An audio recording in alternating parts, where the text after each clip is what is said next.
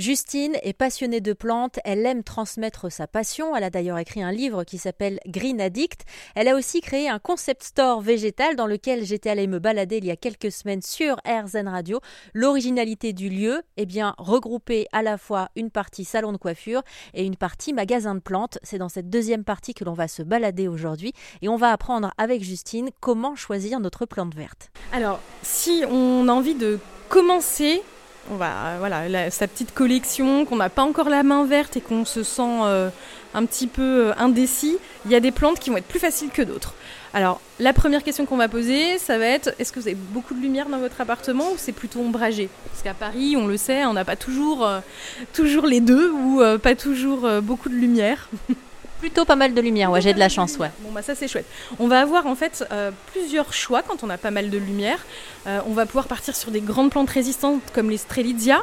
On a les euh, Spatifilum, alors ceux-là sont très grands, mais on en a de plus, plus petite taille de temps en temps, qui sont des plantes vraiment ultra faciles. Ça, ça va être vraiment la base un petit peu. Donc ça, ça a besoin d'une belle luminosité. Ça peut tolérer la mi-ombre. Et au niveau de l'arrosage, ce qui est pratique avec celle-ci, c'est qu'elle va vous dire quand elle a soif. Donc, on fait un bon arrosage assez copieux. On va laisser bien l'eau se drainer.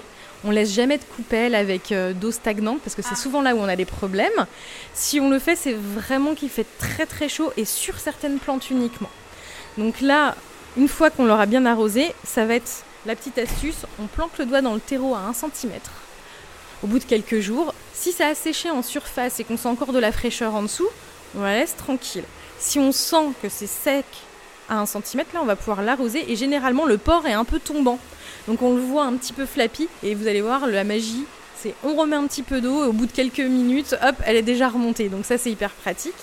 Il y a une chose qu'on oublie souvent aussi chez les plantes en entretien, c'est que les plantes qu'on a en intérieur sont souvent des plantes qui viennent euh, de milieux tropicaux. Et en fait, il n'y a pas juste l'arrosage de la terre qui est important. Il y a la vaporisation, il y a l'air ambiant. Souvent, on a un air très sec en appart. Alors l'été, bah, c'est dû à la chaleur, à la pollution et au fait qu'on ventile pas trop non plus euh, son, intérieur. Euh, et l'hiver, c'est souvent à cause du chauffage. On a souvent du chauffage électrique assez fort, assez sec. Et donc du coup, on a des plantes qui vont noircir, craqueler ou avoir soif très vite, un terreau qui va perdre très vite en eau. C'est souvent dû à ça. Donc on n'oublie pas de vaporiser aussi le feuillage avec de l'eau. Donc euh, ça, c'est les petites astuces euh, d'entretien qui sont assez pratiques.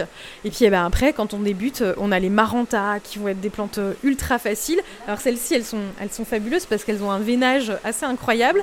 Et les marantas, par exemple, c'est une plante qui est hyper agréable à avoir à, la maison. C'est entre la plante et l'animal de compagnie, j'ai envie de dire. Parce qu'en fait, elle bouge au long de la journée. Donc en fait, euh, le matin, elle va être un petit peu resserrée, enfin elle se, elle se serre le soir, et puis le matin, elle va commencer à se détendre, à allonger ses bras, ses feuilles, à se dérouler complètement, et puis le soir, dès que la luminosité euh, commence à faiblir, hop, elles se resserrent. On les appelle les plans de prière. On a vraiment l'impression qu'elles euh, passent leur journée à faire ça.